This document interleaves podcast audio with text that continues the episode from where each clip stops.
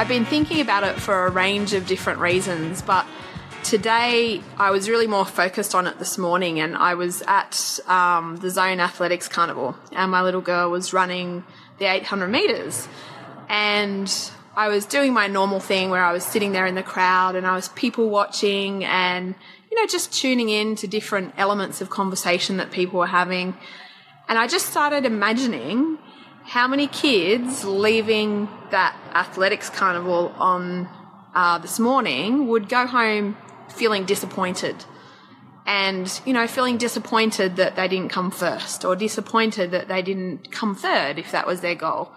Uh, and it, it led me to this whole thought process around how competitive thinking is really quite different to the idea of achievement thinking and I thought that would be a fun thing to talk about today.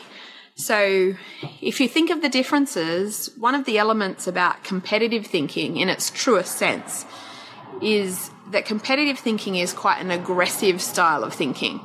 It's all about your ego and you and you winning above and beyond somebody else in our culture, it's almost an entrenched way of thinking, particularly in things like sport and, and business and other areas of our life where we're encouraged and in fact, um, the structures promote this idea of competitive thinking.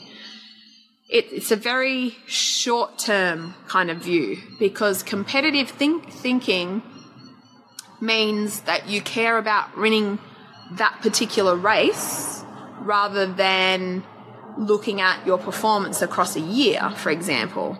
So it's a very immediate style of thinking, this idea that I want to beat the other person. That's what competitive thinking's like. On the other hand, we have this idea of achievement thinking. And just to tease out some of the differences between the two of them, achievement thinking is much more motivated by satisfaction rather than being motivated by fear, like competition is or competitive thinking is. So if you think of achievement thinking, normally you're focused on, and if you're focused on your personal best.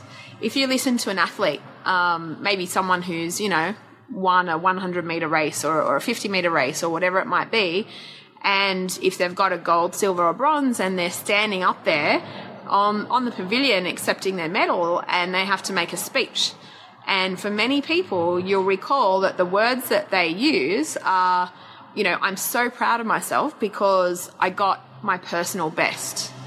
Not that they're so proud of themselves that necessarily that they got gold, silver, or bronze, but that they got their personal best.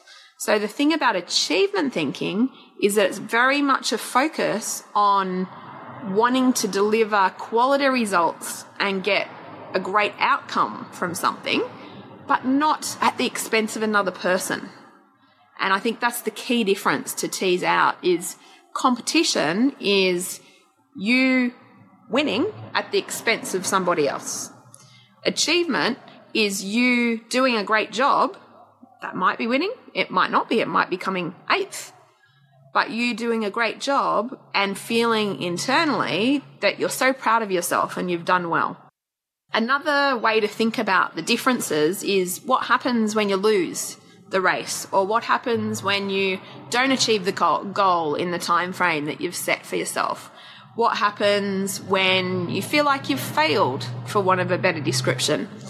To go back to this idea of competitive thinking, if you're someone who is highly competitive and you fail or you don't reach your goal or you don't you know, reach the outcome that you were hoping to reach, you will feel fundamentally like you are not a good person. I didn't win, therefore I'm a loser. I didn't get the gold, therefore why should I try? That's the explanatory style that you'll have in your head. If you are more focused on achievement thinking, and you set a goal and you want to win, um, you know, the 100 meter, or let's use the example of today. If you're one of the kids at the zone athletics today and you've set yourself a goal and you want to come first in the 800 meters because you want to progress and go to regionals, and you run your little heart out, and no matter how fast that you ran, you actually didn't come first. So, in other words, you came any other position apart from first. Then, what goes on in your head if you are more focused on achievement? It sounds something like this Wow, I did such a great job, put in a lot of effort. What can I learn about this? What can I change for next time? How can I set my goal in a different way? What else, what other support can I give to myself? And you can see and hear the two very, very different ways of explaining or understanding failure. So the key from this is to understand that really when you want to be great at something in your world, when you want to achieve high, when you want to um, set a goal and work towards making that happen, you the most sustainable way to do that from your own point of view and also from the point of view of an organization is for you to do it in a way where you're achievement thinking. If you do it in a way when you're achievement thinking, you get sustainable long term success that leads to learning. And the complete opposite is competitive thinking, where if you try to deliver the result with a competitive thinking mindset, you might get a short term win, but you'll burn out. You won't be able to, you know, run the entire race. So you'll get short term success, but you won't get sustainable success. And the same applies if you are in business. So if you're running a business of your own, or if you work in a large business, I want you to try and ask yourself is that business really about achievement thinking? Or is that business more about competitive thinking?